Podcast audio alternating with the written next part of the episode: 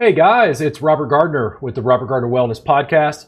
I'm here with Kendra Roxana Wade. Uh, really excited to have her on board to be able to have a conversation. And Roxana, or I say Kendra. You prefer Kendra, by the way? Um, either one. My girlfriend calls me Roxy. Okay. So, uh, what I want to do is have you introduce yourself briefly, tell my audience a little bit about yourself, and then we'll just continue from there. Sure. Um, hey, everyone. My name is Kendra Roxana Wade. Um, I'm 32. My pronouns are she and her. I live in Springfield, Illinois. I've been doing massage. I've got about five years of experience doing that, and I've done Reiki now for about 10 years.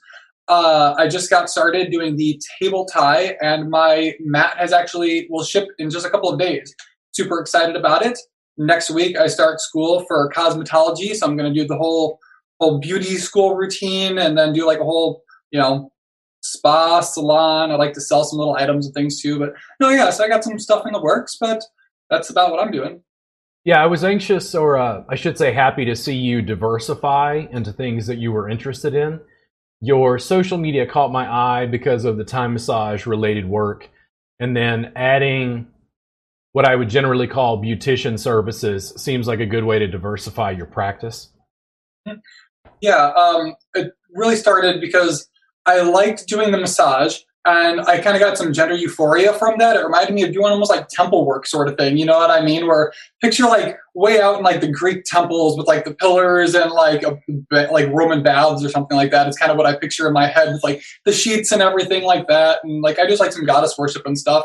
But over time, it started to take like a toll on my body and like the amount of effort I was putting into doing the massage, it didn't make me feel you know light or feminine or just I didn't enjoy inside of my body, which was a big reason in doing like movement therapies and helping people.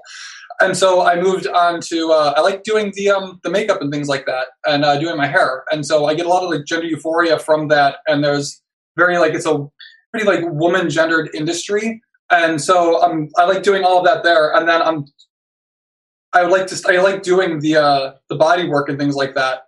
And to do work clothes on, it allows you to do a lot more. You don't have like what you're wearing is different. Like you can wear like makeup, for instance. Uh, you can wear more normal everyday clothes. Uh, you can go. I, I feel like doing a Thai massage. You can go from doing something like that, some body work, and like I've seen you do like the the the bands and things mm-hmm. like that. Where you're like, yeah, you could you could go right from that to walking next in another room and cut somebody's hair, like no problem. Yeah. Uh, yeah. And the amount of time it takes just to go from one thing to the other, it's it's very different. Uh, I, I I seem I'm liking it a lot more. Um, I'm liking the connection with the clients more.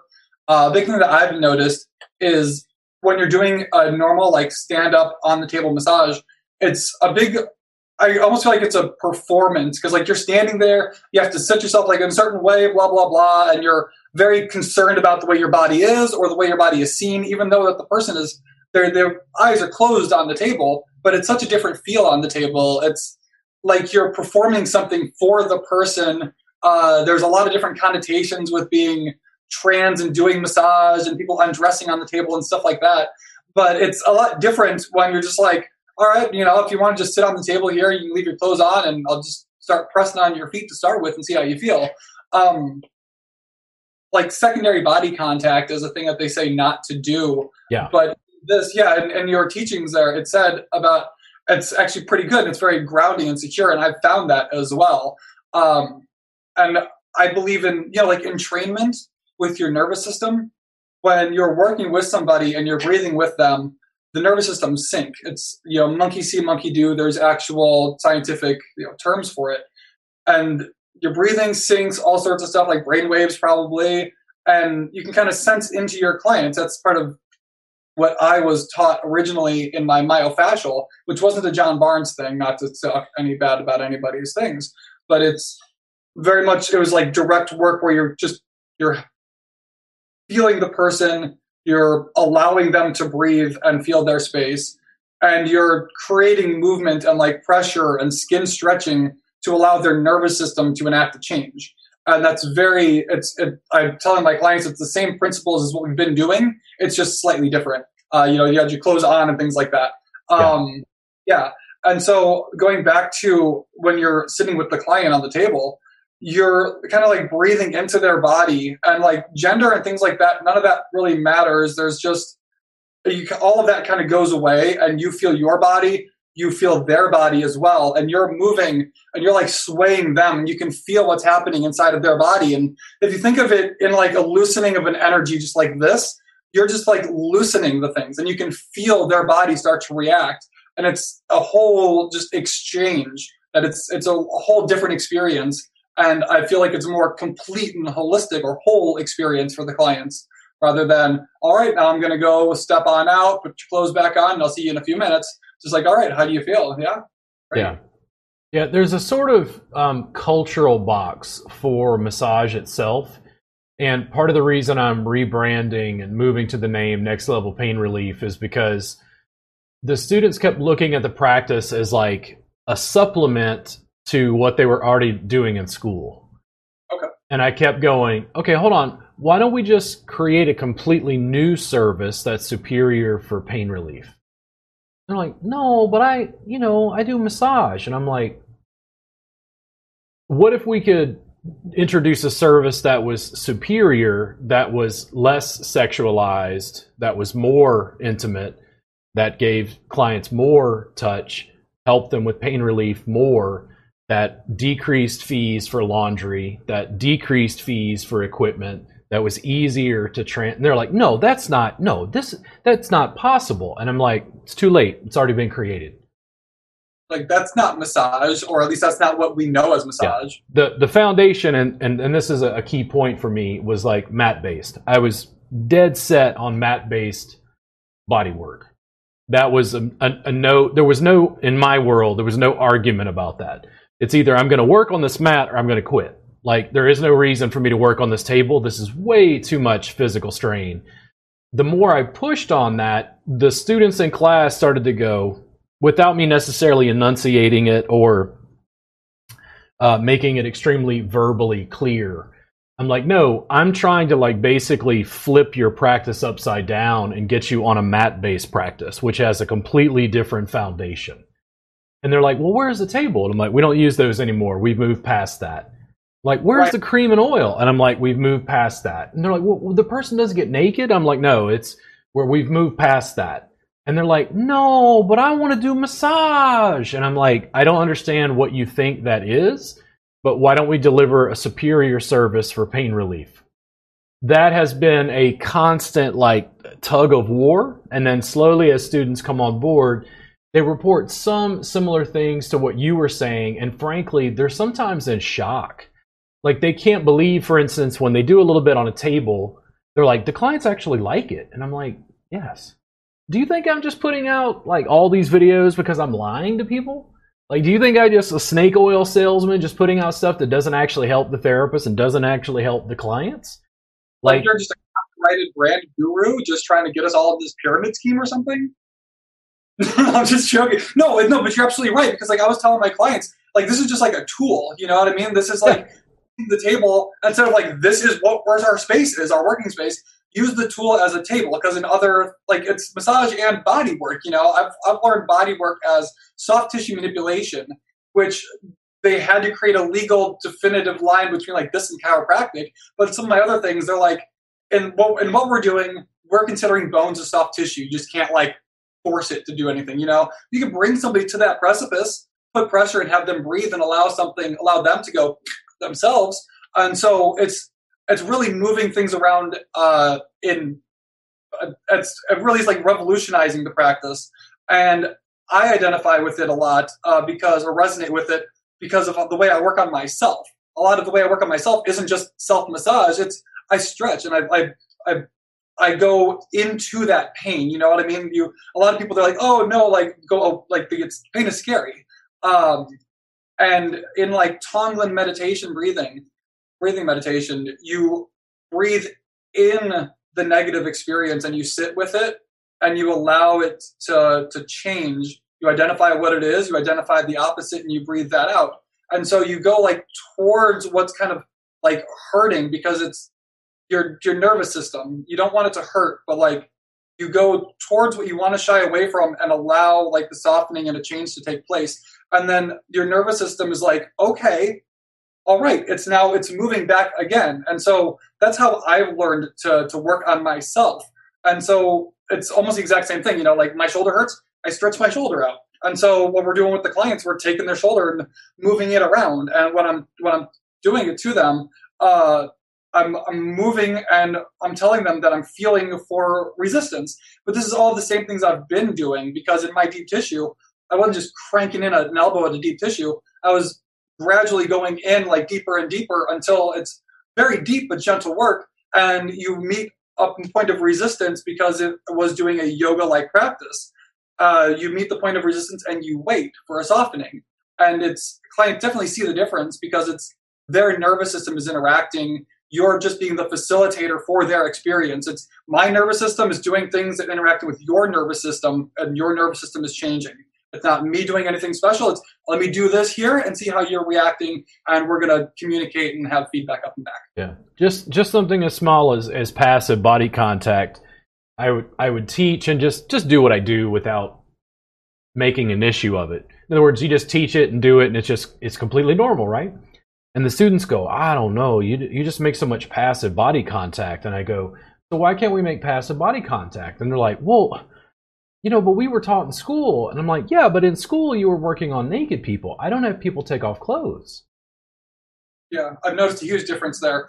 Uh, because when you're naked on the table, you know that you're naked. You know the client is naked. Everything is like centered around, let me make sure that I'm doing this. Because I mean, massage can be very intimate and connected, you know, and that's almost like one of the, the best parts of it. I believe, like, Tantra, for instance, is like um, a developed and channeled, like, awareness of sexual energy almost. And so you don't want any of that to be like, ooh, I'm touching you. But, you know, think of like energy healing and you can feel and it's almost like palpable sometimes. And so you're almost like sometimes sending like energy like in and through the client.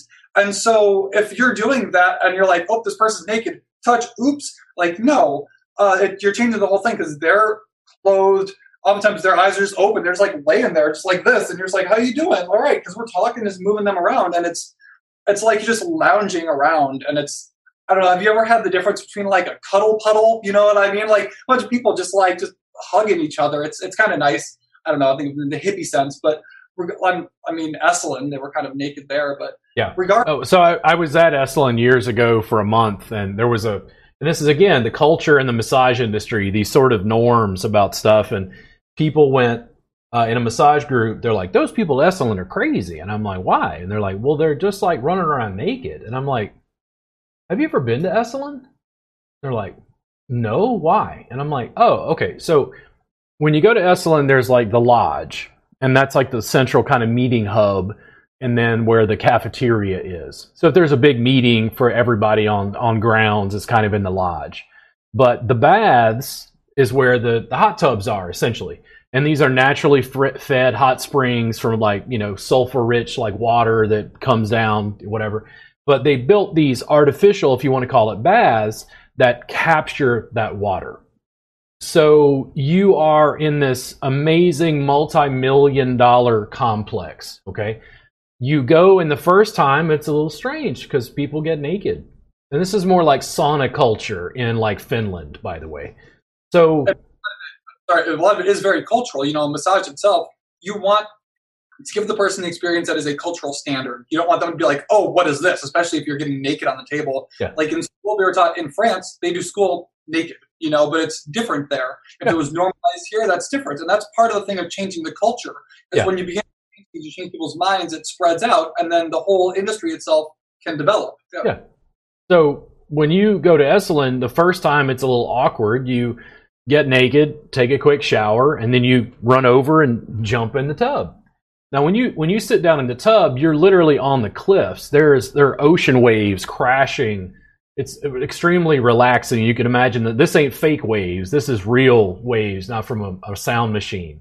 So the way the baths are constructed, there's even like a ledge that essentially catches the sound waves and refracts them inside this chamber where they're doing the massages. So it's full full of waves, right? So if you're a client and you go to Esalen, or you're somebody like me who's hanging out at Esalen and you pay for a massage, you'll go take a shower, get naked, sit in the baths and soak for 30 minutes, and then your massage therapist will come get you. You're already naked. In that context, in the baths at least, everybody's naked. It's not a big deal, but it's cultural context, and that's what's so hard to describe to people. One of the things that I found is like uh, primarily when I would look and perform a thought experiment, massage was table cream, glide, and nudity. And my work slowly took away the table, took away the cream, took away the glide, took away the nudity. So massage therapist said, I don't understand. This isn't massage. And I go, my clients love it. They're paying me top dollar. I'm writing workbooks and materials and DVDs. And the real upside was I could film and photo document everything could right. perform it publicly. I could just right. set up cameras and just like work on you and record it. And you could work on me and we could record it. And we could, you know, go work with other people and record it. It's brilliant. It's perfect. Um, and with regard to, um, you were saying like at Esalen, uh, when they're like you're naked in that cave, for instance, or something like that.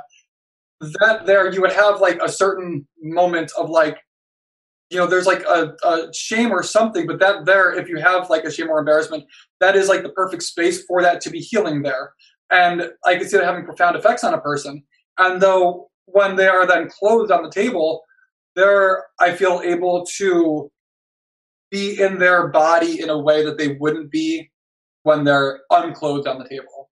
You're more relaxed in your body not worrying how am i perceived? If my leg is moved am i exposed? My breathing is my chest going up and down any of it? You know you're yeah that's yeah and i think in this in this world right now we have that much space to be able to feel that much of our body and to feel that comfortable in our body especially with another person um, how much intimacy and touch have we lost in this culture in the last two years we, it's hard to even be six feet away from somebody else you know just because that's how it's been well, like we had a plague 300 years ago, we're still saying bless you every time we sneeze. Yeah. So yeah, I think it's it's good to be able to have that connection nowadays. Yeah, there were just for me having a mat-based practice, clothes on in particular.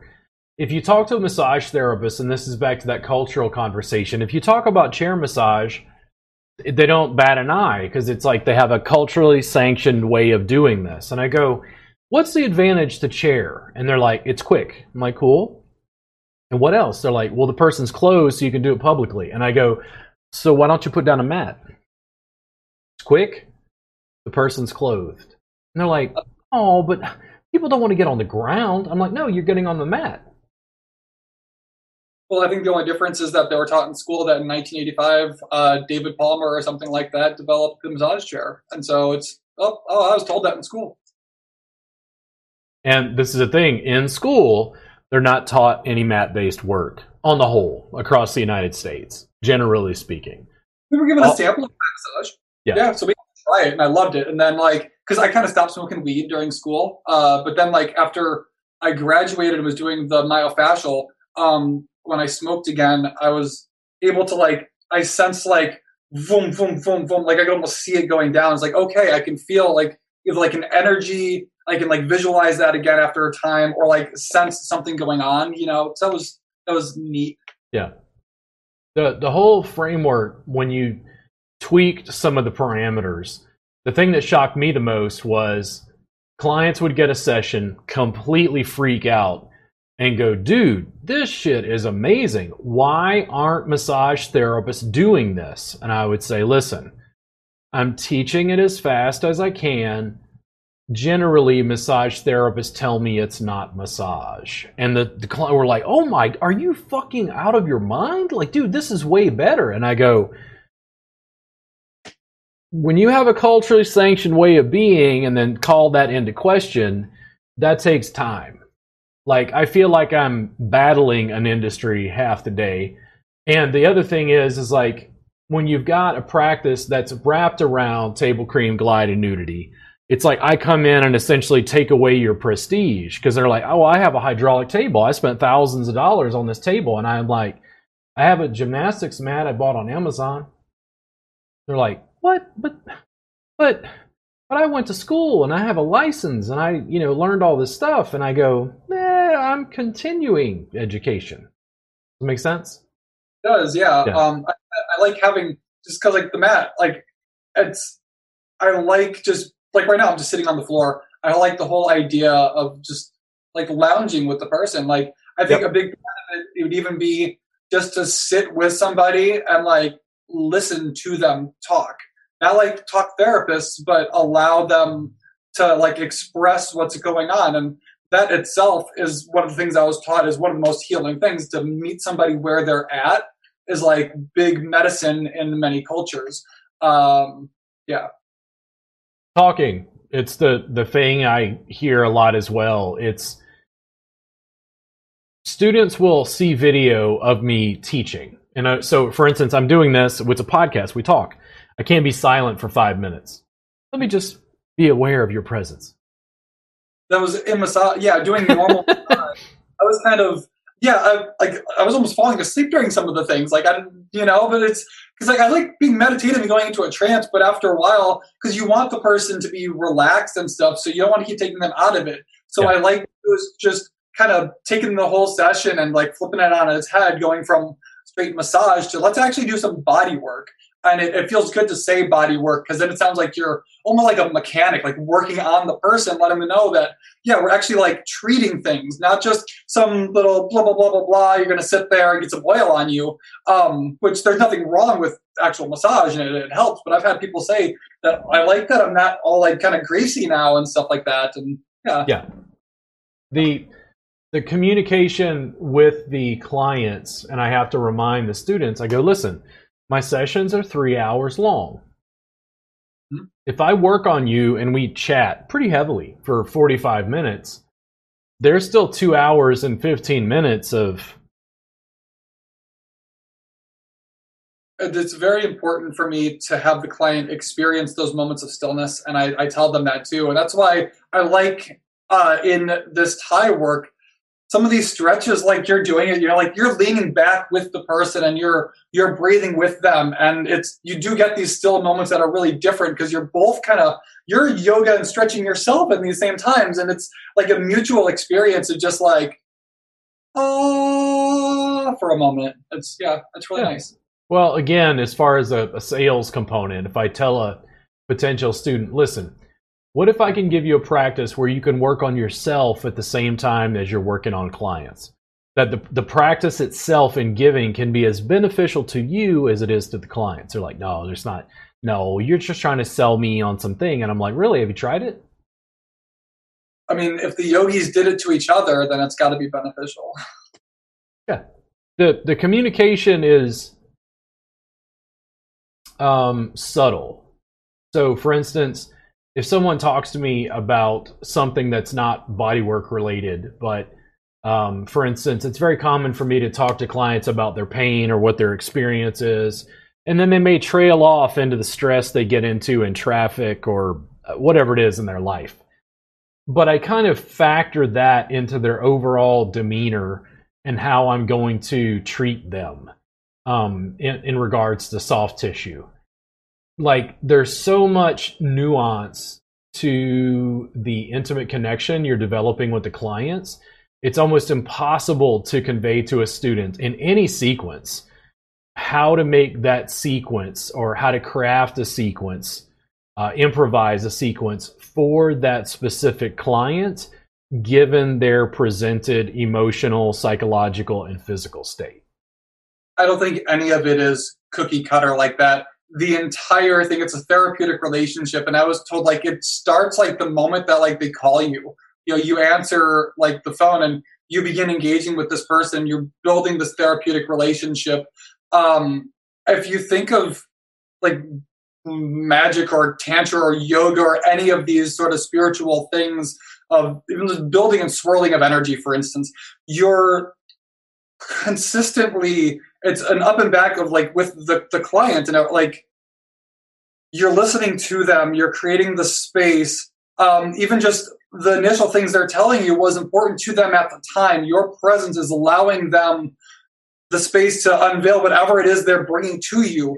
And you listen to that you meet them where they are and just work with them in that because you're not trying to direct them, not like, oh, well, this muscle is messed up. Let me directly go just to this. Like, the whole body works as a whole system and not to get like woo woo or anything like that because like I like to think of like biopsychosocial or that sort of thing, you know?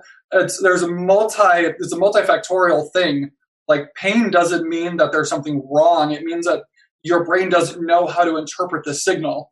And so even just sometimes sitting with somebody and you just like put your hand on them, they realize where their shoulder is in space again and they're like, "Oh yeah, this is safe."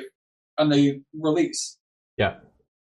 The parameters for the work are different.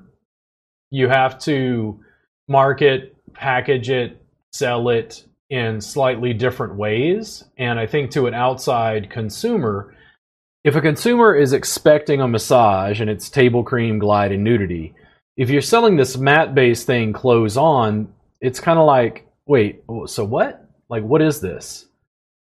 And then it's like, once you go, what is this? It's like, why do they want it? Why do they want this compared to table cream, glide, and nudity?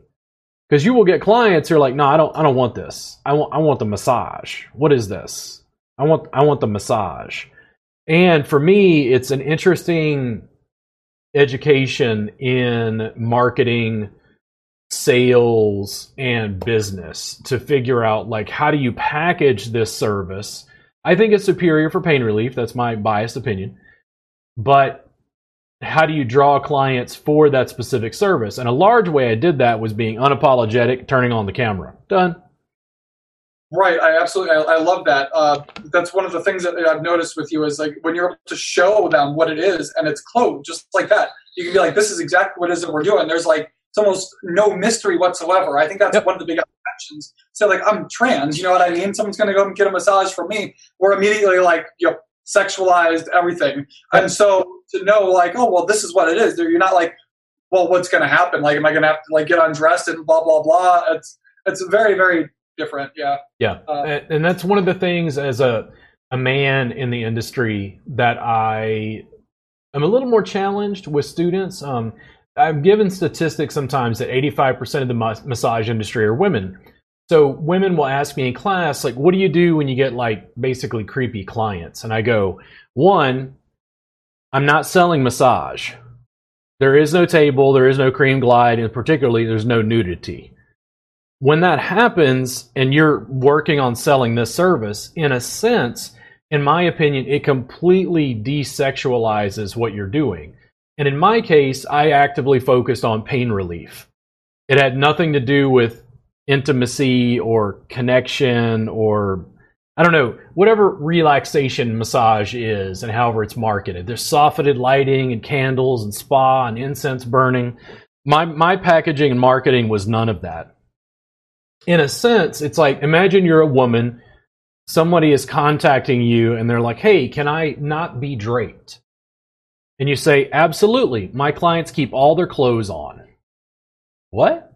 Immediately, that guy's not going to book a session. Does it make sense? Oh, absolutely. Yeah, yeah. for sure. Yeah. Um, I'm trying to think of how to go into that further, but no, you're absolutely right. Um, I'm still like new to like doing this stuff here. Like I've had, I haven't had like too many people that are like completely creepy with me. Yeah. Like a lot of people, like you can, you can usually tell it's, it's more like you're not worried whether or not someone's going to be creepy with you. You're going to worried about whether or not like they're receptive or accept you. Because like you can usually tell on the table like if someone is completely frozen up. You know what I mean? I'm just going back to like normal um, undressed massage. Yeah. Like sometimes like because like when I worked at a place, sometimes like it's almost like they don't have like if they're going in for a couples massage or something, like they'll they'll be weird around their girlfriend because you're trans or something, and you're wondering like, are you transphobic or do you maybe have like a really like big thing for trans people because you're being strange right now? You know yeah. what I mean? Like, yeah, and so doing it like this, it's completely different. Um, I don't know. It's it just it really does feel different. Yeah, and I, and I think I mean, you could correct me. I, have only done like minimal research on your social media. My sense of it, and I think one of the reasons I was drawn to you when I found your information on Facebook was the fact that you felt very flamboyantly out to me. And the thing is, leading with the camera first and saying, well, this is who I am. One, people don't have any mixed illusions. Like students will talk to me and they're like, why do you curse in your videos? I'm like, because I curse in my class. And if you don't like it, I don't want you to come to my class. Right, be, be unapologetically yourself. And the right Yes. people are going to. And I've I saw someone said um, you should like market or push forth, put like forward the things that people will discriminate you against. Because like at first, you know, it was hard to even say like I remember at first like I couldn't even tell somebody that I was trans. Like it was even hard to say the words. And so now like I've named my my business specifically like about trans people from like two thousand years ago. And so it's like all that stuff was like changed historically and everything. So I almost want to just bring it back and have like a space for like you know if any gay or trans people feel like completely safe and comfortable. I know there's like Facebook groups like Safe on My Table and stuff like that. I feel like for uh, LGBTQ people or marginalized people, to a lot of them like a very big aversion to touch, and I think it would really help a lot of people. Um, like gender dysphoria and things like that, body dysmorphia, it, it physically takes you outside of your body. You know what I mean? You're you're taking medicine to be able to be back in your body, and a lot of things we're doing um, are meditative grounding practices, like feel your feet again. You know, you're having a panic attack. Uh, take some deep breaths. Feel the the front of your body. Feel the back of your body. This is a big reason that I'm I'm doing these sort of things because Yeah. I it helps me so much. Like finding now, like oh yeah, I'm a Reiki master and stuff, and it's like oh god, probably because I I need to be Reiki fucking ten hours a day. You know what I mean? Like yeah. Yeah. It, it wasn't until massage school that I really realized um, one, there was a complete like dearth of touch in the culture. People just don't don't touch much, and it's not like I came from a household where my mother and father weren't affectionate or anything like that. It was just people just don't touch a lot. Um, when I've gone to other cultures, like I went to Turkey many many years ago, and these guys were drinking and you know do, doing bro time, and like they're putting their arms around each other on the beach, like walking down the beach together. Right. I think we, we we're, we're missing that as a society. You know what I mean? Yeah. There's so much homophobia that even like people are they super straight, so like they don't admit that they're like attracted to trans women, like sort of thing. Like it's just like kind of like what the fuck. Um, and like, a lot of that like male touching is so like like they've almost like turned on magnets to oppose one another, and I think that that's showing greatly in society. Yeah. And I think like if they would just allow themselves to not see things as being like gay, but allow themselves to gay it up a little bit, Yeah. like you'd a lot better. I've seen a lot of women that even say like, "Oh yeah, if a guy goes to a gay club, like, oh that's good." Yeah, it, it's it's it's completely it's mixed in like a, a, a million different ways. Like I remember uh, hanging out with some friends of mine in Baton Rouge years ago. I was working one of my first jobs as a massage therapist, and, and these are students who are probably at LSU in either their bachelor's or like working on their master's degree. And these guys who are my friends were like, "Oh man, you work as a massage therapist. You get to touch like all the hot chicks, you know." And I'm like, dude, I work on your grandma, and your and, and your grandma loves me because I mer- nurture Maud and talk to her and find out what's going on. And then Bob comes in, and Bob's got some problem with his shoulder, and I work on him. And for me, it was very nurturing and healing to be able to work. I think across gender and sexuality lines because.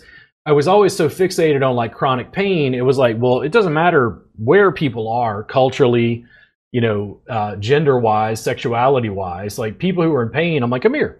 Like, oh, you're 14? Cool. Your mom can sit in the room while I work on you. And I'm working on your clothes if I needed to. What, what I realized is my friends, they didn't have any interaction even remotely comparable to what I was doing for work. Their sense of touch was where was before I went to massage school. That's where they're going to be, I hate to say stuck, but likely where they're going to be for the rest of their lives. And when you see an entire like sect of society as nothing but like objects to be like um for your like emotional sustainment you know what i mean? Like yeah yeah. Yeah women are only there to like you know help me emotionally and things like that you know? There's the whole even in movies you know is the script are they talking? Yeah but um fuck i forgot where i was going with that. Um as a trans person though i think that it society was a little more comfortable, then trans people would pretty much be perfect for like any genders to see because, Yeah. like, for a woman, so okay, great. And then for men, you also like you a lot of trans people have had experience like you know I, I know what it's like in a male locker room for instance you know what i mean like i think just having that knowledge could make it like you know could just cross a lot of like you know borders there and get like i don't know um a good like commonality or something. I don't know. It's it's it's weird. It's it's weird to me that like a lot of people don't like trans people because there's really no reason not to. I was yeah, I was having some some deeper uh, thoughts about this recently, and I'm a, I'm a former philosophy student, and I, I wanted to uh, make some more TikTok videos um, around some of these ideas because I think one of the things that's happening in regards to transphobia is I, I think it's actually a subset of a much larger issue. And the thing is, I feel like people as a whole, our science has progressed so much that the the notion of what it means to be human is becoming transhumanist. It's like we're starting to get to the point where un- we're unlocking our genetics and we say, "Listen, I don't want to be a man anymore. I want to be I recognize myself as a woman." And we can do that. I think some of the fear is actually bigger. I think some of the fear is in regards to tra- not not transphobia. It's in regards to transhumanism. It's like, what if people could just flip a switch genetically and say, "I want to grow a horn out of the center of my head"? And people are like, but what does it mean to be human? Once you start asking those questions, I think people's bedrock ideas. Once you start questioning that, they get very uncomfortable. I used to think that that would have been a debate until I was like two to three years now out as trans, and I'm like, fuck it, let them do what they want. You know yeah. what I mean? Like, you yeah. want to put a cybernetic implant that lets you like see Wikipedia? Fucking go for it, dude. Like, let's just start it. like, but but I'm very yeah. pro technology, and I, I describe myself t- sometimes like because I'm kind of ornery about people and culture, and I call myself the Unabomber sometimes. Not not in any promotion of violence, by the way. Like if anything, the, the Unabomber's downside is being a Luddite is like his ideas weren't good enough to sway the population without violence. That's, the that, that's the downside. Like I'm willing to have those Luddite conversations about technology, but I think people are afraid of change. And what represents a higher degree of change than transhumanism?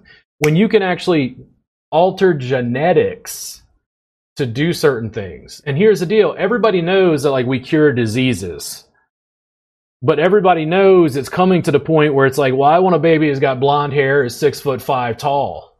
And people get real like, ooh, you know, I don't know, but like they get very uncomfortable with that change, I think. And you know, you have the word transhumanism in there, and all of it is just like keywords and like dog whistles. So it's like, oh, trans, transhumanism. Let's start gene splicing. What is this like? You know, uh, uh, our maker is going to look at us upon like what the hell are you doing with your genes but like the whole thing it's even like just being trans like just like if you can be just continue to be be alive and be here because your very existence is changing things uh, that's why i like naming my business Galay boutique because it's calling back to the things that were changed in the bible with relation to lgbtq people. And so just having that there is almost like i'm going to put it out there for everyone to see it's in your face there now and you can't change it. That is how it is. Yeah. and now it's like changing people's minds it's changing society a bit you know what i mean? Because now people are aware of ideas that were like filled off where does that word galay come from um uh galatians in the bible oh okay uh, yeah like uh it was the feminized version of like a masculinized term because apparently the entire bible was wasn't even written by anybody who was there. Um, my girlfriend is very much into it all. Um, here, Galli, uh, Gallus, uh, plural Galli, um, was a eunuch priest of the Phrygian goddess Cybele and her consort Attis. And so that's when you get like they said Attis was like this guy who just went mad and chopped his dick off or something. You know what I mean? Yeah. Like we still have that stigma today, yeah. and even that was just wrong. He, like Attis was most likely um, a high priest or priestess, trans priestess in like the mountains in like Phrygia, which is be like in close to like Turkey, like in Anatolia. You know what I mean? Yeah. And so this is where all of that kind of comes from, and it was all changed in the Bible. You don't even hear that in like Galatians, and it was like the Celtic Gauls. They came on down there, and then there's the River Gallus. It's this whole area there of like bringing in like think of like the Ottoman Empire and the the Eastern belly dancing. You know what I mean? All the the stuff coming into like Greece and stuff like that that didn't mix well with Christianity. That was kind of like flubbed over, and so that's kind of where I'm at with that. Yeah, it's interesting to me, and I've uh, not been to Thailand as of yet. But one of the things I've had people uh, talk to me about is if they're Americans who are studying Thai massage and they go to Thailand, it's often the first time they've ever been in an Asian country. And then they realize, oh man, like it doesn't mean that everybody in the United States is a Christian, but there's a weird sort of like Judeo Christian ethic that blankets the overall culture. Then you go to Thailand and it's Buddhism. And it's like got a very different cultural background where it's like in Thailand, in a sense, like lady boys are almost like a protected class. It's very accepted within the culture. Like nobody bats an eye, and everybody who's Buddhist is like, well, who's harmed? Just Right. I don't know necessarily about that term, but Yeah. still, it's, no, that is a, a thing though. Um, and I mean, a lot of them, if, I don't know what they would classify themselves gender wise, uh, but They're they're, trans. they're the trans. They and, get like yeah, they're very beautiful. everything. Um, Yeah. uh, yeah, yeah. And it's- Well, it's like people get into conversations, and I'm not um, extremely familiar at this point. Correct me if I'm wrong, but um, Eddie Izzard at one point, I think, was calling himself a cross dresser. Correct? yeah, Eddie Izzard has gone through a couple different Yeah.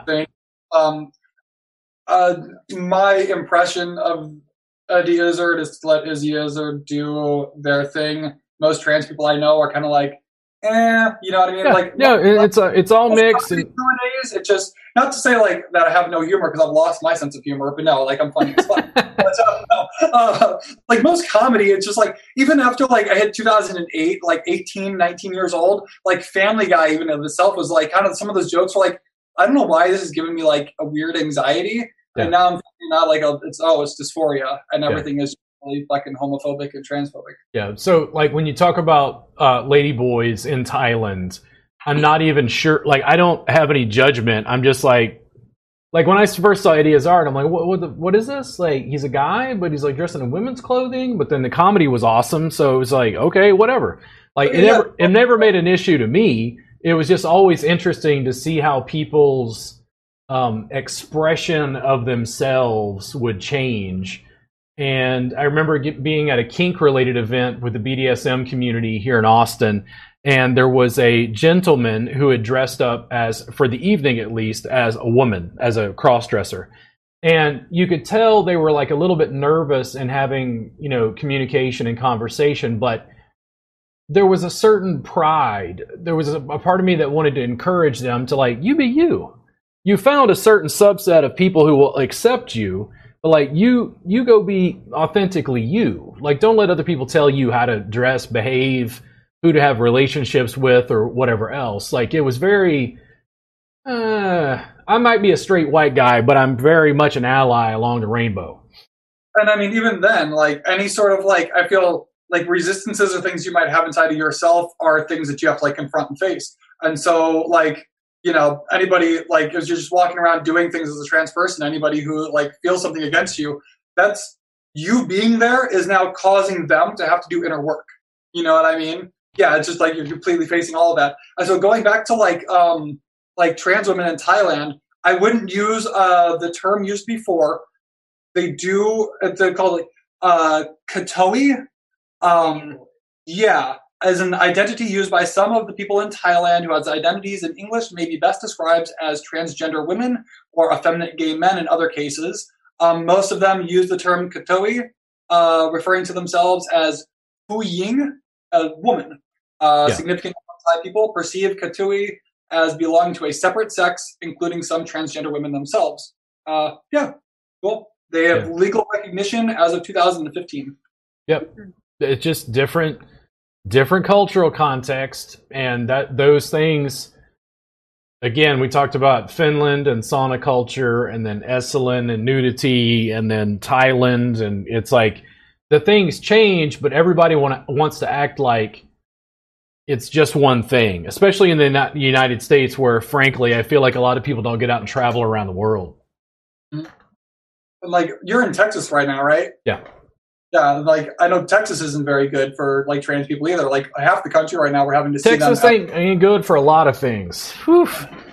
No, yeah, for sure. Yeah. Um, uh, I know many people that were considering uh like uh war on Abbott. you know what I mean? Like, yeah, yeah. Um, and like some states we're having to see as like refugees, like trans people as refugees. Um, it's getting worse and worse. Um, it's there's specifically leg- we're attacked via legislation. Uh, it's a different sort of like sense of you don't have a sense of security when even like I don't know. It's hard to explain that even the government wants you dead. Yeah. Like, yeah, yeah, and so it's hard. It's hard to even be. It's hard to be be in your body, be present, be alive in general. Um, yeah, that's that's why I'm glad I'm doing this sort of work like that. It's productive. It's healing. It makes me feel in my body. And when I feel different inside of my body, my life sort of changes because a lot of things make me feel very bad inside of my body. trying to figure out. There was a film I watched years ago, and let me see if I can find a listing for it.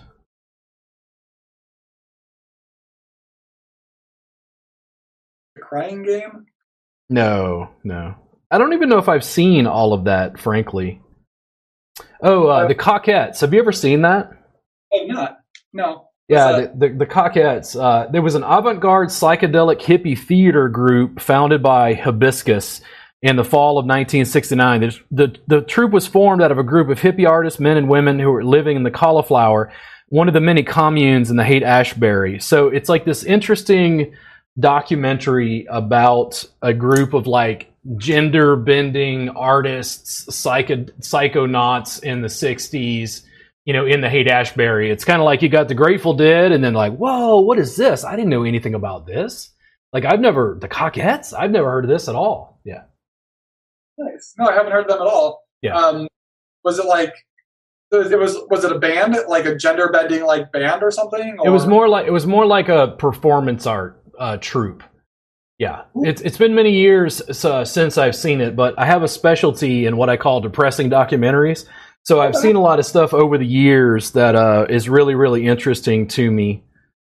Uh, let's see, and then it was uh, there's one more I can think of when I think of the films that I've seen, but I'm having trouble coming up with the the name off the hand. Uh, there it is, paragraph. This is really fun, by the way. Oh, you like this? No, this is fun. Yeah, cultural uh, cultural documentaries and things. Uh, paragraph 175. Have you ever heard of that? No. So let me let me see if I can look it up just as that. It I pulled up a paragraph 175 was another documentary I saw uh, years ago. So they've got a Wikipedia article just on that, but I'm trying to find is if it's that's the name of the documentary. Yes. So paragraph 175 is a documentary released in 2000, directed by Rob Epstein and Jeffrey Friedman. Uh, it's the film.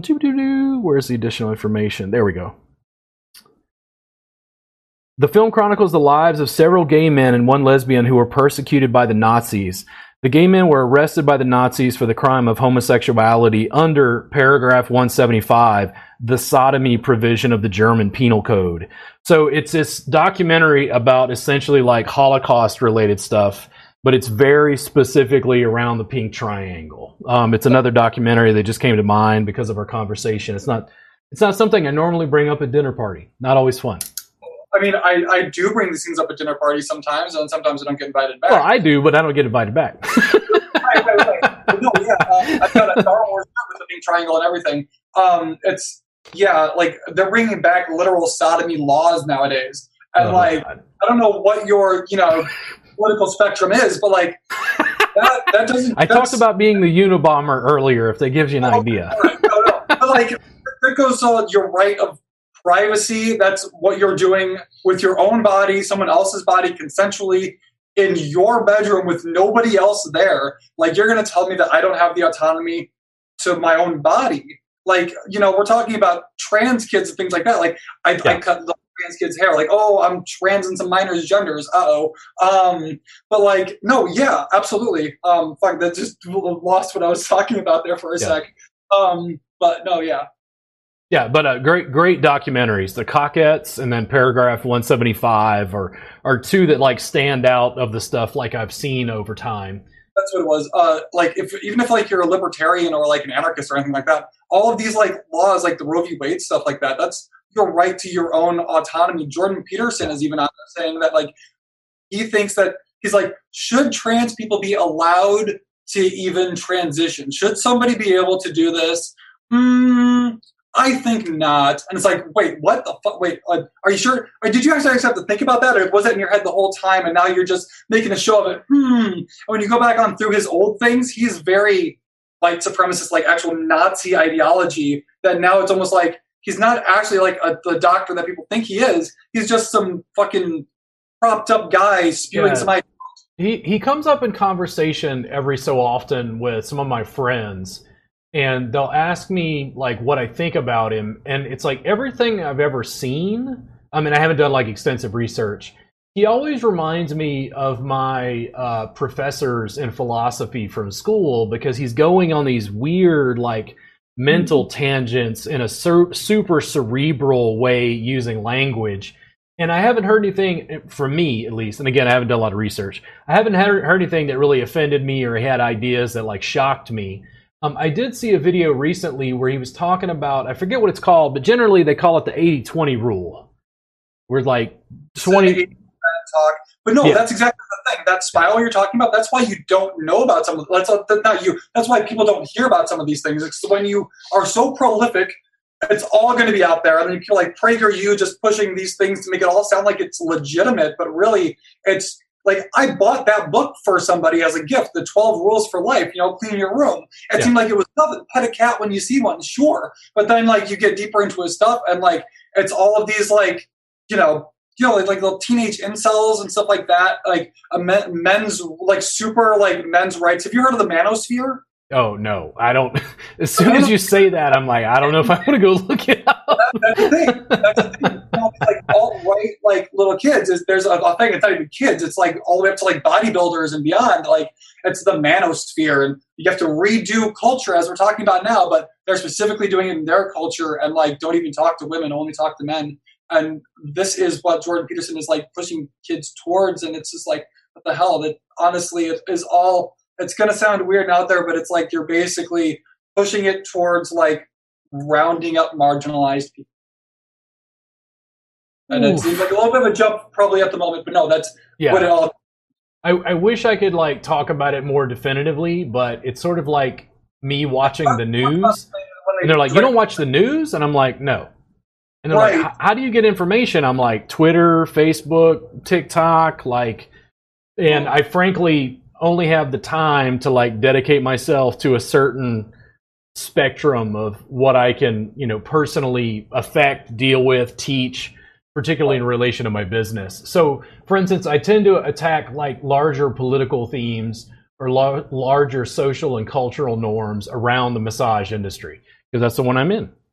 Right, and so that's why, like doing this here, um, being trans and doing this, it directly puts a lot of people into conflict with their own inner thoughts about like what it means to get a massage, who you get a massage with, who's touching you, you know, all of that. You know what I mean? yeah, yeah it, it, does. Like just being trans and being like, yeah, you know, come, get, I'm, I'm doing body work. I'm touching people for a living. You know yeah. what I mean?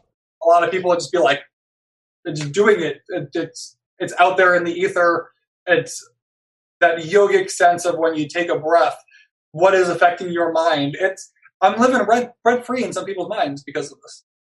Yeah, the g- gender and like culture norms and um, I'm trying to think of oh why, see I don't know why I can't draw out the names. Uh, what was the was it Stonewall? Is that what I'm thinking of? The Stonewall riots yep. in New York. Threw bricks at police. Yeah. Was, uh, Yeah. Uh, I mean, you know, like like concerned citizens do, who've had enough. right? You throw bricks and burn things down. Yeah, it's like when when uh when Me Too happened and people were like, "Man, w- women seem real mad," and I'm like, "Yeah, have you listened to them?" it's like I didn't have a moment where I was like, "Why are they angry?" I just saw a thing with Jordan Peterson, and like before I was into pol, I was doing a whole different political party, so I was doing politics for a little while. Um, now they're saying right now that between Jordan Peterson and Fox News, the issue is how emotional women are. So you know, like women shouldn't be emotional. They're taking away their right to abortion and things like that, right? Yeah. But don't be emotional. So basically, the answer is calm down. And as we know, that's always worked. When you let a woman, the issue is you. You need to calm down. Uh, so someone uh, I, I forget what I so I basically I wrote this Facebook post and, and, and basically I'm I'm big on personal responsibility. And I go, if you don't like some, let's let's work together, fight the good fight, and change it. That that applies to civil rights, Malcolm X, Martin Luther King Jr., Frederick Douglass, abolitionists, John Brown. Let's do it. Like, and and I mean, I hate to say this, but like fighting that good fight, a lot of people died They do, and because the culture people, the culture didn't want to accept that change and it's like i don't really know how stuff changes otherwise to be frank it was when i talked about you know personal responsibility this this woman said well that's fine for you you have bodily autonomy and i want to go listen can i smoke cannabis legally in austin i mean legally not like i get a ticket if i have some weed or something it's like i don't have bodily autonomy they're telling me what things i can put in my body or not put in my body what like it's a different degree. I know it's not abortion. It's not. It's not the same thing, and I'm not trying to say that it is. But I'm saying just that I have bodily autonomy is not completely the case. Like, you But know, think it's- th- the freedom to, I don't know. So, for instance, like uh, in, in Illinois, this is a good question. So this is a, a totally different tangent. Go ahead. no, like you're absolutely right. We don't have bodily autonomy. Like I have to fight just to have my fucking medicine. Like I have to fight just to be like alive as like a marginalized person, and it goes. It's all the way like all, all of like yeah. You want to talk about all these people are saying we need to. They're they're gonna they're gonna fight like Steve Bannon saying oh they're gonna have to take me alive. Like fuck fuck you Steve Bannon. Like you, you want to know like they're they're uh, right now they've taken away like women's right to abortion and autonomy. Like you can't. That's something you can't back down from. You can't. Once you reach that wall, you, there's no further back. You only push forward. Yeah. And like you want to talk about large swaths of the population getting radicalized. Like what's it going to do to a father when like his daughter dies in a back alley abortion? You know, I mean, it's only going to get further and further. And like as I'm saying, I'm trans. Like the government wants me to die. Like there's nothing. There's no sense of like actual safety and security like in life. So you, in order to keep going, you have to build that resist resilience, or you would be dead. Yeah. And so like they want to talk about safe spaces and things like that. Like I, fuck you, I created my own safe space, like in my own like body and breathing. Like you want to talk about like who's willing to die for the things that they believe in. Like like I'm, I'm willing to keep on fucking living. Like I'm, Yeah. like that right there is a radical fucking action. I'm like, who's really willing to die over this stuff? Like I have what what I have to fight every day to live. You know what I mean? Who's more radicalized in that sense? The issue is, I think people who eventually see this are going to go, "Oh, come on, what are you?" And it's like, hold on, hold on. So, I'm, and I'm just going to throw out some some ideas real quick. And you you probably know this way better than than I do because you're involved in the community. Do people who identify as transgender have higher suicide rates than Um, the than the general populace? suicide rates are about as high, if not higher, than the, the rate of cops that beat their wives, which is uh forty percent. Yeah. Um, yeah, I know. Every trans person I know has hurt themselves. I don't Yeah. know anybody who hasn't. And then it's like, so that's one category for like murder and homicide. Are they an increased risk for being like just killed in some form, murdered? last year was like the deadliest year on record for trans people. We've had like rallies of cops, like rallies for cops to say, kill transgenders, kill transgenders. Yeah. It's like, and the thing is, I, I talk about the uh, civil rights movement because it's the one I know a little bit more, and it's more um, historically like in people's face. We know about Malcolm X and Martin Luther King Jr. and Emmett Till, and it's like I always think about like the average person who is white in the United States being like, well, it can't be really that bad, right? And then the civil rights, especially when the cameras came on and you saw women and children being attacked by dogs and the police, and you went, whoa, wait a second. And it's like, yes, there's a reason why Emmett Till's mother allowed those photos to be put on the covers of newspapers because she wanted it to stop. It's, it's all of her personal pain, but it's really hard once you see that to go, oh. But if you don't know about it, if you don't know about Stonewall, if you don't know about those statistics we just talked about very briefly, and anybody watching this at home, you can get online and just do research about it. It's like that's why people are afraid. I never walk out as a white guy in America and go, I'm going to be attacked for being a white guy in America. I never feel like my, my safety is in jeopardy because of that. So then it's very difficult to put myself in somebody else's shoes. And I, I saw the same thing. Um, I likened it to like say you're a nobility or something like that. It's like the, the, the fall of royalty. Like you feel from like what your social status, what people perceive you as, and now all of a sudden you go from like the top of the social thing to the very very bottom. And I didn't even think that I was like in the very bottom until like recently. It's like holy shit! Like I got like twenty two dollars in my bank account. I you know what I mean? Like this is like what the hell is happening?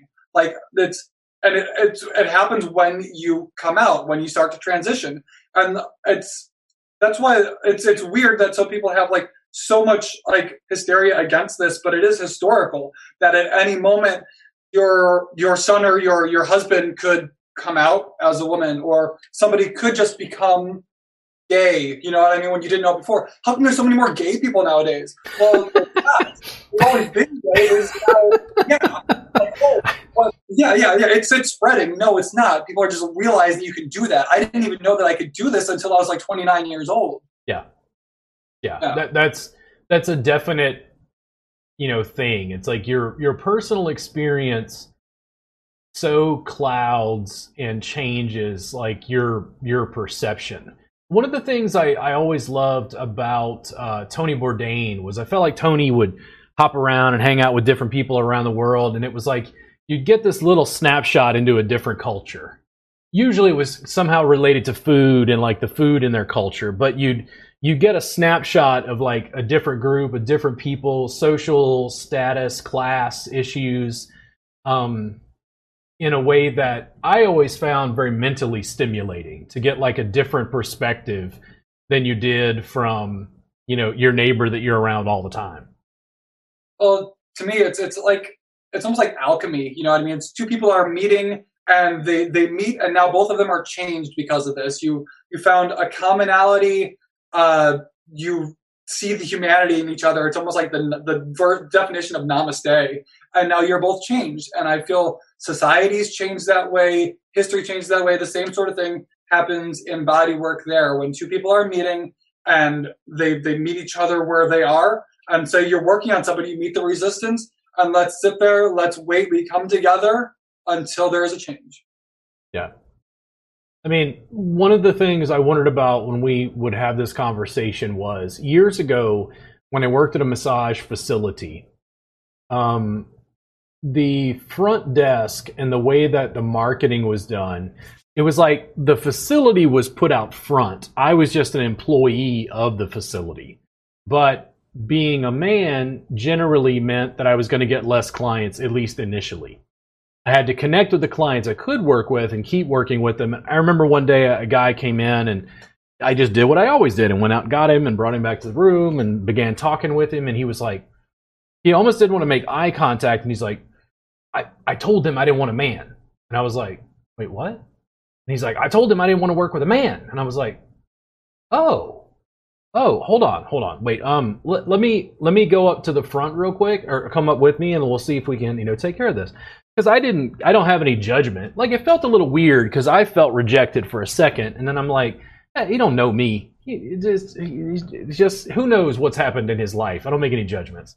So we went up and took care of it, but at least initially when I started, there was the the weird bias against men, and it was like, like I would think about that and wonder why it is, and it's like, well, generally it was like, well, women are more nurturing and women are more protective, and women. I'm like all these like gender norms, you know, which again, I guess exist for a reason, but at the same time, it's kind of like weird assumptions about people based on very scant information. It's like I grew up in Louisiana, so when I moved to Pennsylvania, I literally felt like one, they assumed I was an alcoholic, and two, they assumed I was illiterate.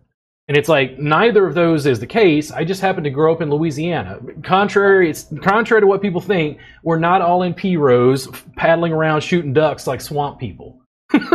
like I've had people that I've had one guy. Uh, he came in and he saw me and he said no and just turned around and walked out. It's like what the like that's that's like that's rejection on so many levels. Like even yeah. just on your career. And that's why I didn't like necessarily working for somebody because they're coming to the place and you are just like a feature that's there for them to choose. And that's why I like doing like this here because I feel like all massage and body work is so different. That's why it's kind of hard to unionize massage and body work is because it changes so much depending on the person. And you go to see the person. Um, isn't just like the technique or anything like that. It's how are you relating to the person? Because again, it's the nervous system. How do they feel when they're with you? Does that change happen? And so when you're doing something like this that can be filmed like that, and it's so personable, and you're you're clothed, you're comfortable, blah blah blah. It's like they're able to just see you. They know that they're coming to see you. You know what I mean? And things that, that you do. And like that, yeah, I, I. The the personality.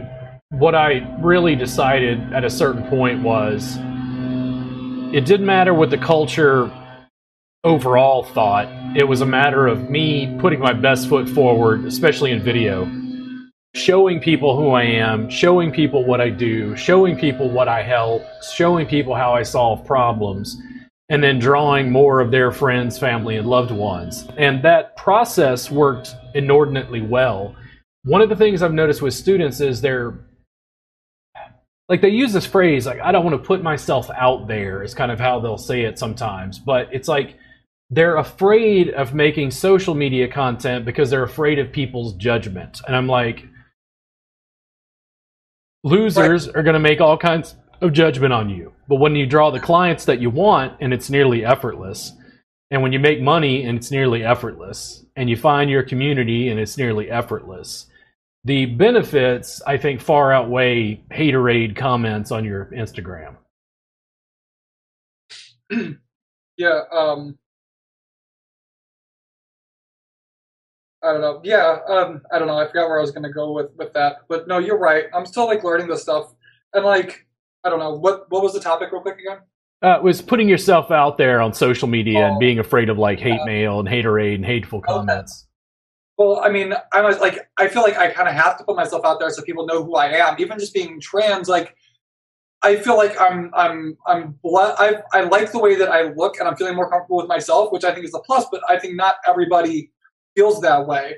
And there's a lot of rejection with regard to trans people. There's a wide variety of even how they look, so how they may be accepted with people. Uh, you know what I mean? Like some people may, did, I think that makes a huge difference. That's why, like, what it's always a massage. Like the the young pretty girl is what you think of. You know what I mean? But like that's not real.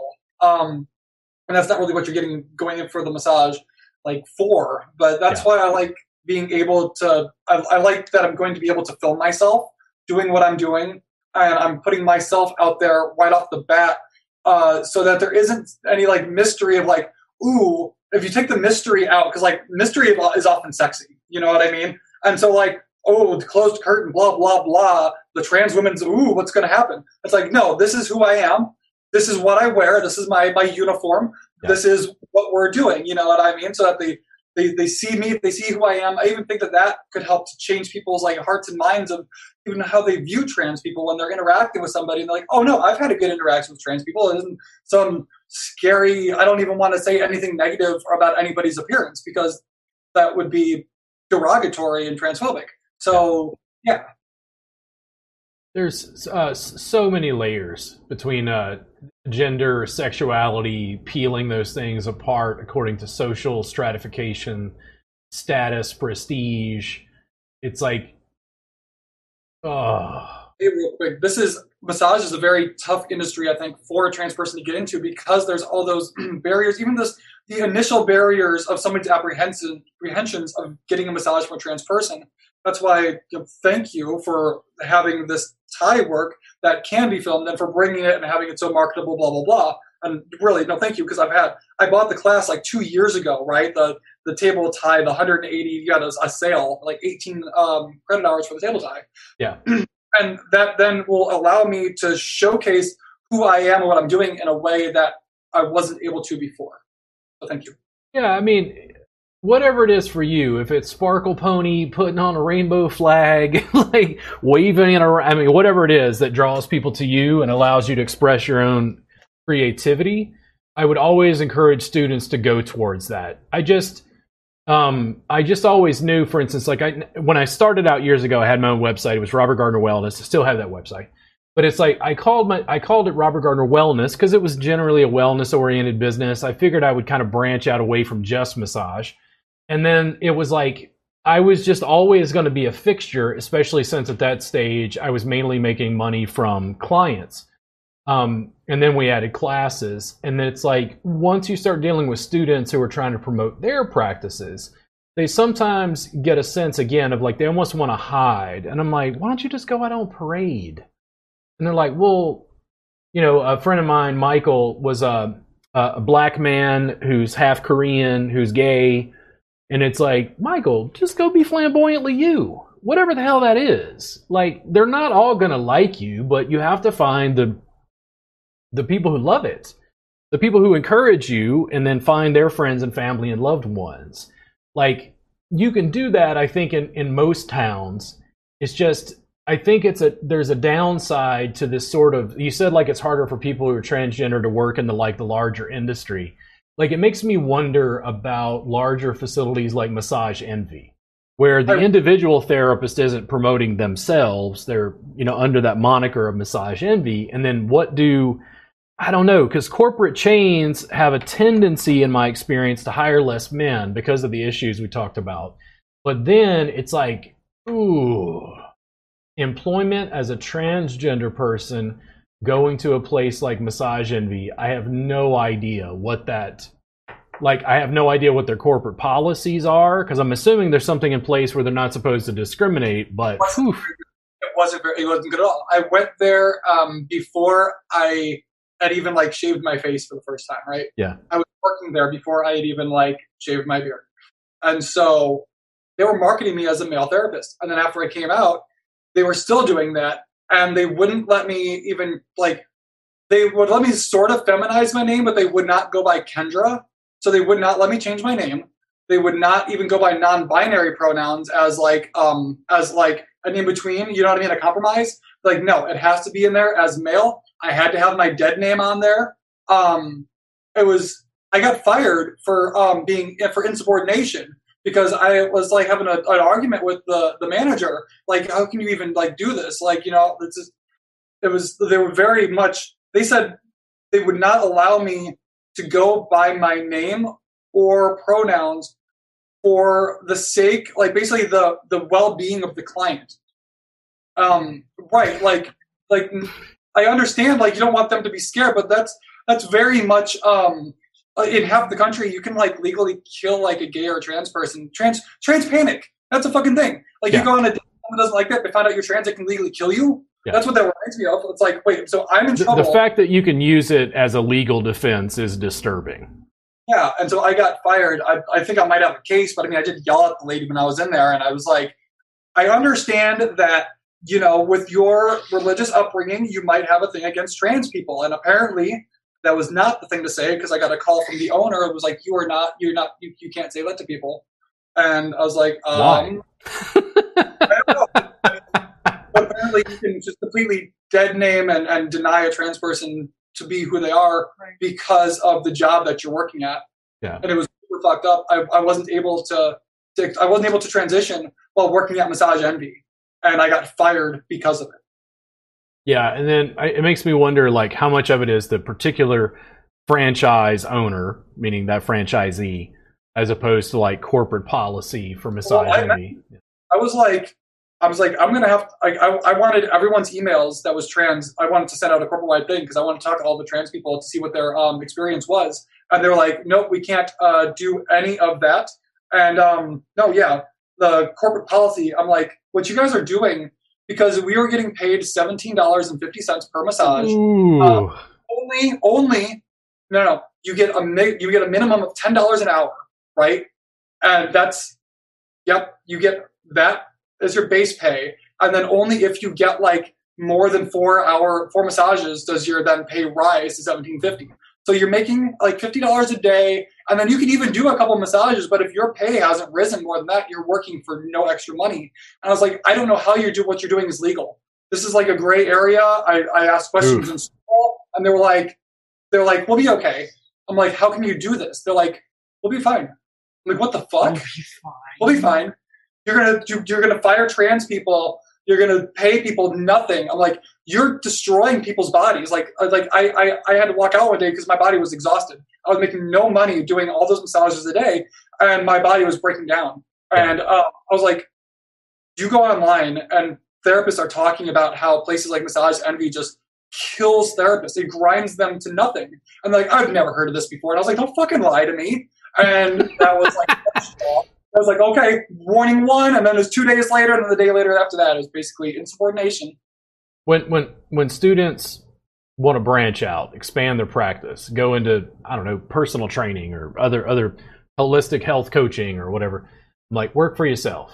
I'm like, oh, but that's a lot of work, and I'm like, like I want to, you know, women are like, is it okay for me to wear? I'm like, listen, how about you wear whatever the fuck you want, and nobody gets to tell you otherwise when you work for yourself.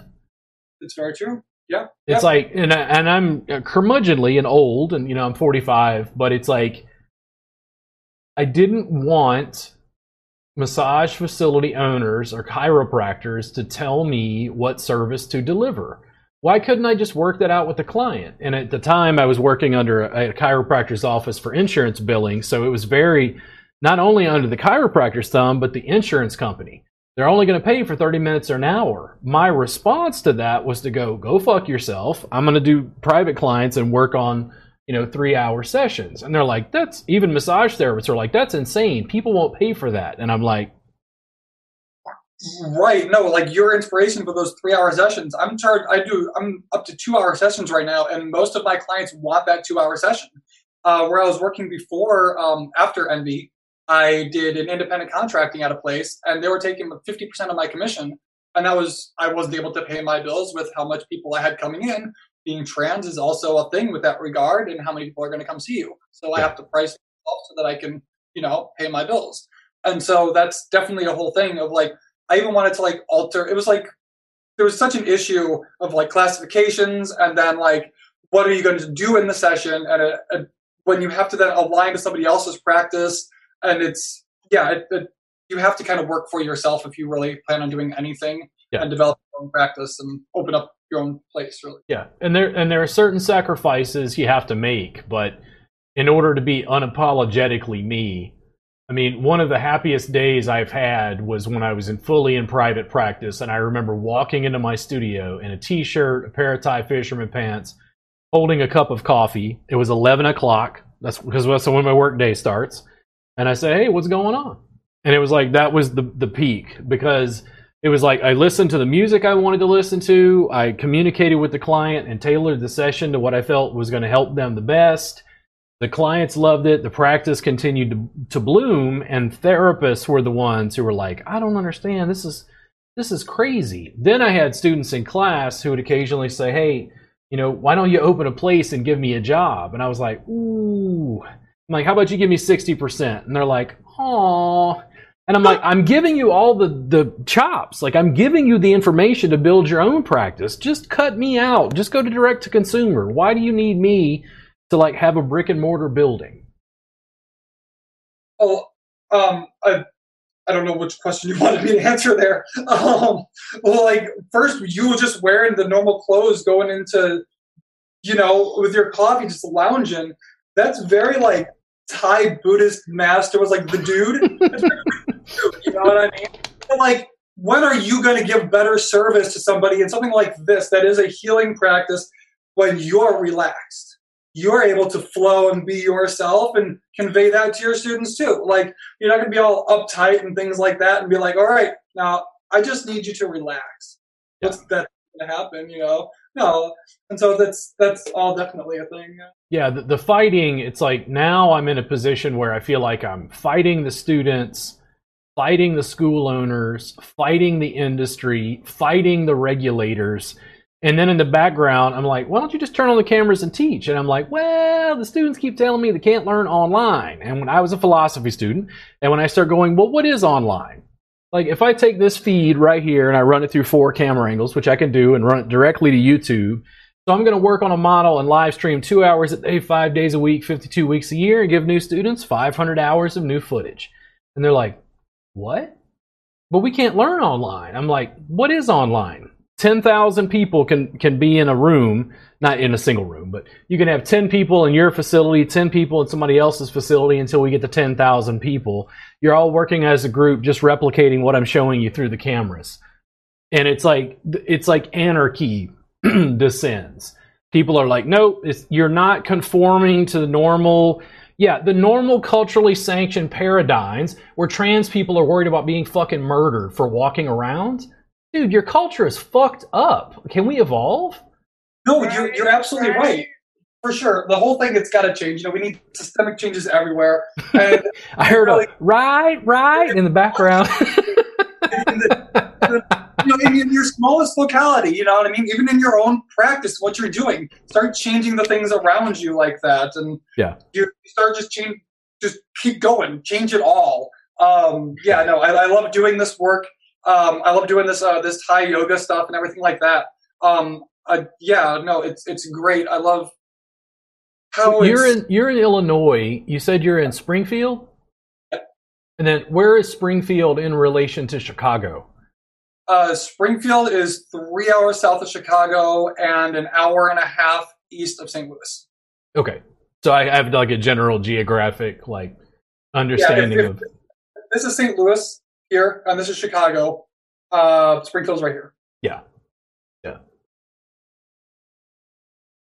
And then dealing with like different states, different jurisdictions, it's like it's got to be like for instance, I always talk to people like I always think of cities as having like New York City, you know, LA, San Francisco, even Austin, having their own sort of culture, but cities are more alike each other. And then there's this kind of weird uh, divide between what I think of as more like rural sort of America and then cities.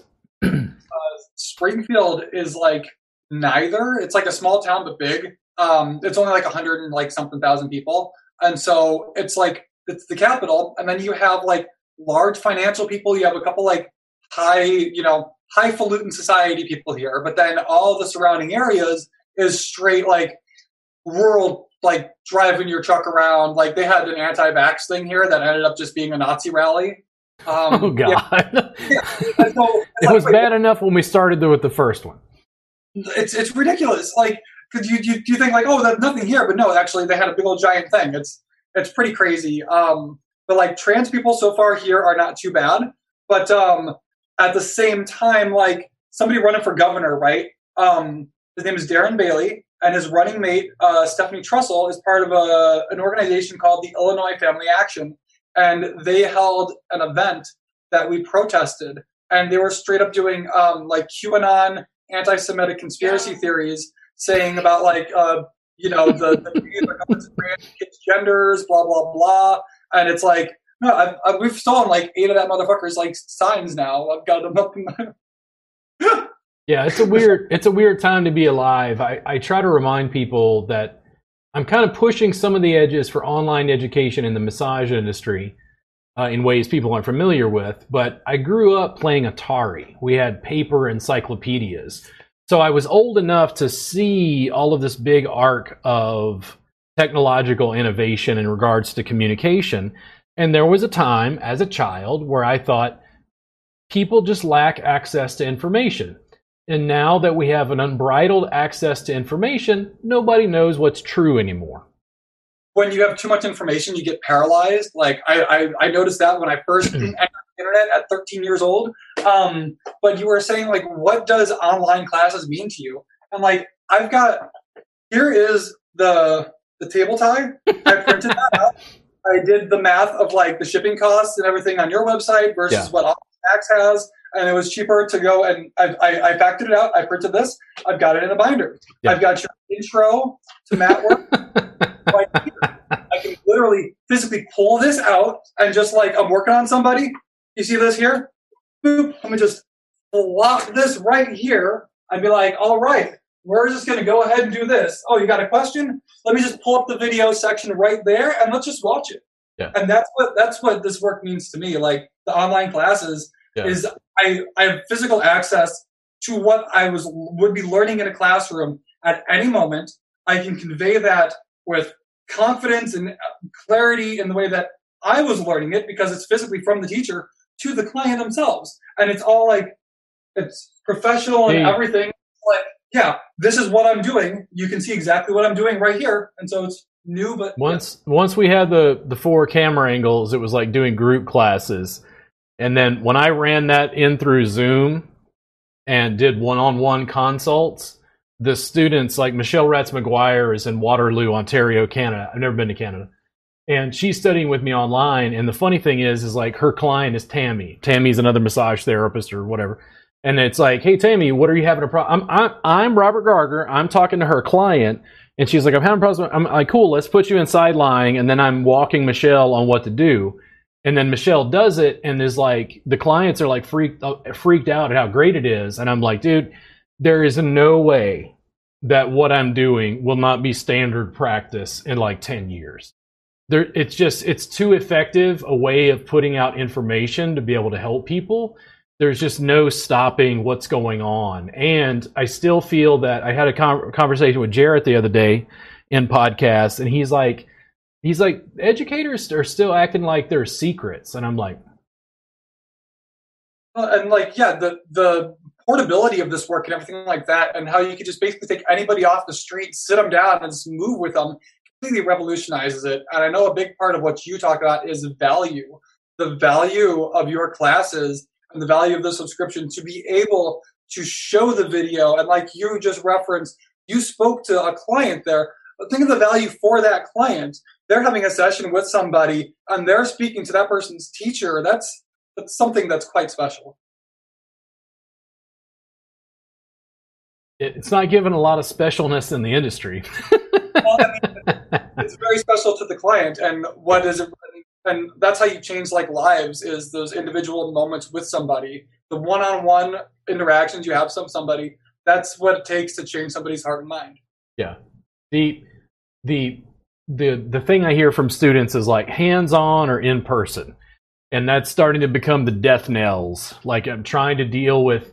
I'm like, yes, come and study with me in person, and they're like, I'm like, pay me, and they're like, oh, it's really expensive, and I'm like, that's why my subscription service is seven dollars a month. Like guys, there's there's only so much of me to go around. There's a reason I'm training Kristen and Danielle and as many students as I can work with in person classes and wherever. It's like it'll never satisfy the demand. But it made much more sense for me to work with you in Springfield, take those recordings, and then use those recordings to continue educating other students.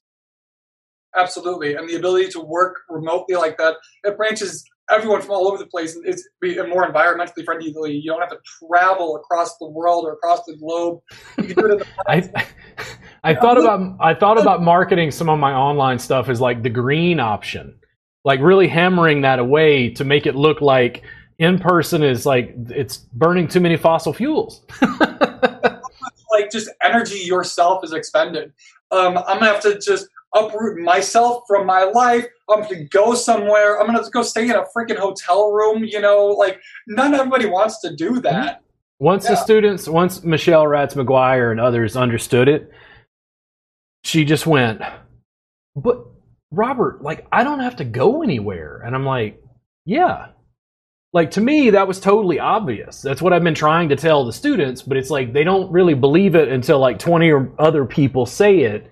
Otherwise, they just think Robert's some smarmy salesman. And I'm like, No, I'm just trying to help people, and I happen to use cameras to do so. That's all. And I mean, I wonder if people just don't realize what the value of some of these like larger um, continuing education classes are. My first one was it was a five part, two thousand one hundred dollar class. That was hundred hours of uh, myofascial, which wasn't normal myofascial. That's just like it was like I'm putting my hands on you. I'm gonna breathe with you and start Mm, stretching some skin around and see what happens and wait for something to change, sort of thing. And so that there revolutionized what I was doing, put me so far different from what everyone else was doing that I don't think people realize that when to be able to learn something like this and to learn either in person with somebody, that right there, have that one on one where they can see what you're doing, or even just be able to go back over something with your teacher again. Because yeah. I took the class a couple of years ago, it was a huge class that I took. I'm still like going back and trying to remember all the notes I took and everything. But to be able to watch the video over and over, like you're reading the manual, I was like, I have a question, like, how should I be like how should like my legs be in this? You know what I mean? Which angle? Like, you know, because you got to like, how's my body going? Just go back to the video, and you see exactly how Robert transitions from one thing to the other, and you're like, all right, I can just do that right yeah. there, and it's yeah. It became it became over time standard practice to try to run as many cameras as I could and film the entire class and give the attendee a copy of the recording. Like you're oh, not just getting a workbook and a DVD, you're getting like the entire copy of your actual class. And they're like, is- "What?" And I'm like, "You're in class. I'm recording the class. I'm going to make sure you have the recordings free of no charge." And they're like, "What?" I'm like, "Well, let's go beyond that. You can see every class I've recorded since 2017, starting 5 years ago, for $7 a month. And your first month is free." And they're like, "What?" I'm like, I stopped listening to your culture and your school owners a long time ago. Let's go. the, seven dollars a month for continuously learning more and more about the same practice. You know what I mean? Just in depth further. Yeah. I think that's that is just wildly like valuable because like to learn something first, like okay, cool. Well, I want to be more like saturated in the environment of it and like kind of absorb everything that's happening. And even as I'm learning it, I'm seeing even more and more free CEs that like I'm I'm have my my mat coming. I'm learning more and more about mat work already for free just on what you're offering there. Yeah, yeah, and so it, it, it's great. And like, do, do you have the seven dollar thing? You put one thing on sale, and now look at that. You have somebody who's revolutionizing their practice to to to do what you're doing. Yeah, the the whole thing like students would kind of ask why didn't just keep seeing clients and i'm like because i can't help as many people that's that's very true. Yeah, and like to when you're able to do that, and then you're teaching other people how to do that themselves. That's you yourself can only do like four a day, say, you know, comfortably like that. And then you're teaching somebody else, you teach 10 people, all those people know how to do that. It's like, you know, you're just distributing that that on out. And if this is profound work, you're sending all that on out there to everybody. That's pretty good karma. I mean, and the the, the authenticity uh, the drinking, the cursing, the ranting, the raving. I get to hang out with people that I want to hang out with. Hell yeah. Awesome. Exactly. It's like I don't you know, it's like you were asking her like where I fall politically or whatever, and it's like, ooh, well, I ain't a Republican, I mean, I'm Republican about some things. If you want to say I'm more conservative about something, am I a Democrat? Well, you know, I'm, but I'm kind of more progressive about other things. it's like I'm like I think for myself. You know, I have a lot of leanings, a lot of different ways, and ways that confuse people. Um, I remember what I was going to say about uh, bodily autonomy. Uh, I don't, and I because and that's that's how I got to the fact that you were in Springfield. Do you know? Can you drink raw milk in Illinois? Um, unpasteurized milk? I don't think so. Okay. So in Texas, you can drink raw milk. Raw milk is inspected, in, in facilities that are producing raw milk from local farms are inspected, but that milk cannot be delivered. The, the, the farmer cannot take that raw milk and go sell it to a local store. These are laws that are put in place. And everybody's like, well, that's to protect the public. And I'm like, uh, yeah, I think it's to protect the dairy industry, but, you know, I got different opinions. And it's like, when it comes to bodily autonomy, can you drink raw milk? I've always loved your your thoughts and opinions on like massage licensing, for instance. Like, like yeah, yeah, it, it, it, stops people like even though this Thai massage, like body work it, in some place, you know what I mean? It could be argued that some of this stuff we shouldn't really be able to do, but at the same time, soft tissue manipulation, like I can't go like this to somebody else for money. Like half the world, this is massage. Yeah. Yeah. It, it's like it. So, as an educator, and because I'm nationally certified and teaching classes online, I run into all this regulation, which kind of leads back to that autonomy conversation. And I think, you could correct me if I'm wrong, in Illinois, body work is its own classification. You don't need a massage license. Um, I think you probably do. I think any sort of soft tissue manipulation, if you're doing it for money, you have to be licensed. Not hundred percent, but I feel like that's what they told me in school. And and and, and maybe maybe it's maybe it's different specifically or, in Chicago. I don't know. You know, just know. don't no, nobody listen to me. Get a lawyer, whatever. Now in in in uh, Colorado, for instance, you can do Thai body work without a license. But if you do Thai massage, you need a license. That's ridiculous semantics. And then and, and then people in Texas, because I live here, they're like, Can I do what you teach? And I go, Yes. And they're like, No, no, no, can I charge for it? And I'm like, uh, you might want to get a lawyer. And they're like, Oh, but I'm like, listen, I don't make the laws, I don't make the rules. It depends on what you're calling it. It depends on a whole host of factors. Is like what I teach yoga therapy. Right, and it's it's cool that it's yoga. It's almost even crossing into like you know the yoga territory. Like even just for Reiki, I got attuned to Reiki and was like, okay, to legally put my hands on somebody in Illinois and get paid for it, I have to have a massage license. Yeah, yeah. It's it's like the the distinctions and students sometimes don't understand this. When the student says, Well, can I do this? I'm like, Okay, it depends on where you live and the jurisdiction and the laws and rules in your area, which is why I say go get a lawyer. And they're like, Oh, but I just, I know you want me to give you a permission slip, but that's not how it works. Now, this is how weird it gets. I have a trademark for Thai Massage Jam. I go into Colorado, I lead a Thai Massage Jam. Could the state of Colorado say, you don't have a massage license in Colorado, so you can't host this Thai massage jam within our state borders. And then somebody does Thai body work in Colorado. I certify them in my Thai massage jam, and they can't do the Thai massage jam because they don't have a massage license in Colorado. Invisible little borders just meant to divide and create power over others and be like, nope, you can't do this here because I don't like it anymore. Oh, so yeah, I mean, and this this gets more complex, but I'll give you a quick example. In Texas, a very large state, I'm in Central Texas. I have to drive a long way to get out of the state. Um, I cannot give hands-on instruction online for CE credit, even during COVID. Wow. There is in Texas, the home, uh, the state I'm in. There is no instruction online for like hands-on And so everyone in, in the, the, the, the 16 hour to drive across state of Texas, you have to do all of your CEUs in person?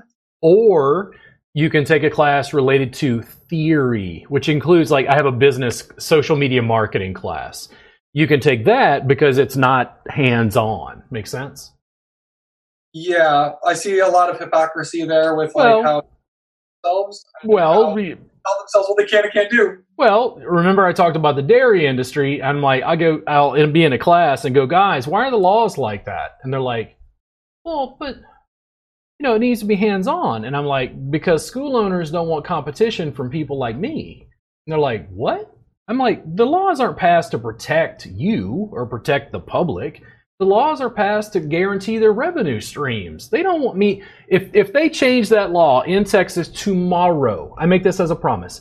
If they change that law, I would give every therapist in Texas free CE credit till I was dead. Good job. Now, who wants that? Not not my competition. so this is what a story I was getting to, so you understand the complexity here. So I finally I have a much better computer setup than I did when I did this the first time. But I taught Thai style foot massage, uh, table, mat, and then mat base with like tools, Thai foot sticks. I taught six hours of Thai style foot massage online. This this class was approved for NCB TMB CEs by the National Certification Board. even online. Now you can't get credit in Texas, but I could still teach it online in place like maybe Colorado or Tennessee or wherever they could get the credit. So a lady who took the class who lived in Arkansas didn't like something I said. Proceeded to call me and in my Bluetooth curse me out while I was live teaching the class. So, long story short, she got so angry at stuff I said, she reported me to the Texas Department of Licensing and Regulation. What happened?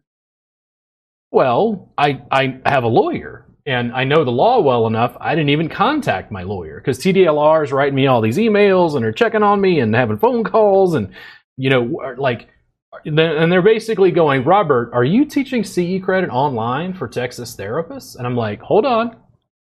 Texas does not allow me to teach hands on instruction online. And they're like, correct. And it's like, are you making it appear that you're giving CE? No. I happen to live in Texas, but I'm teaching on the internet. And here's what I knew, and I didn't contact my lawyer because my lawyer charges $300 an hour. I, I, later, a year later, contacted my lawyer and said, "Hey, uh, I just wanted you to know I was reported to TDLR. This lady got mad, can, said I compared myself to Jesus, or you know whatever. Well, something I said pissed her off.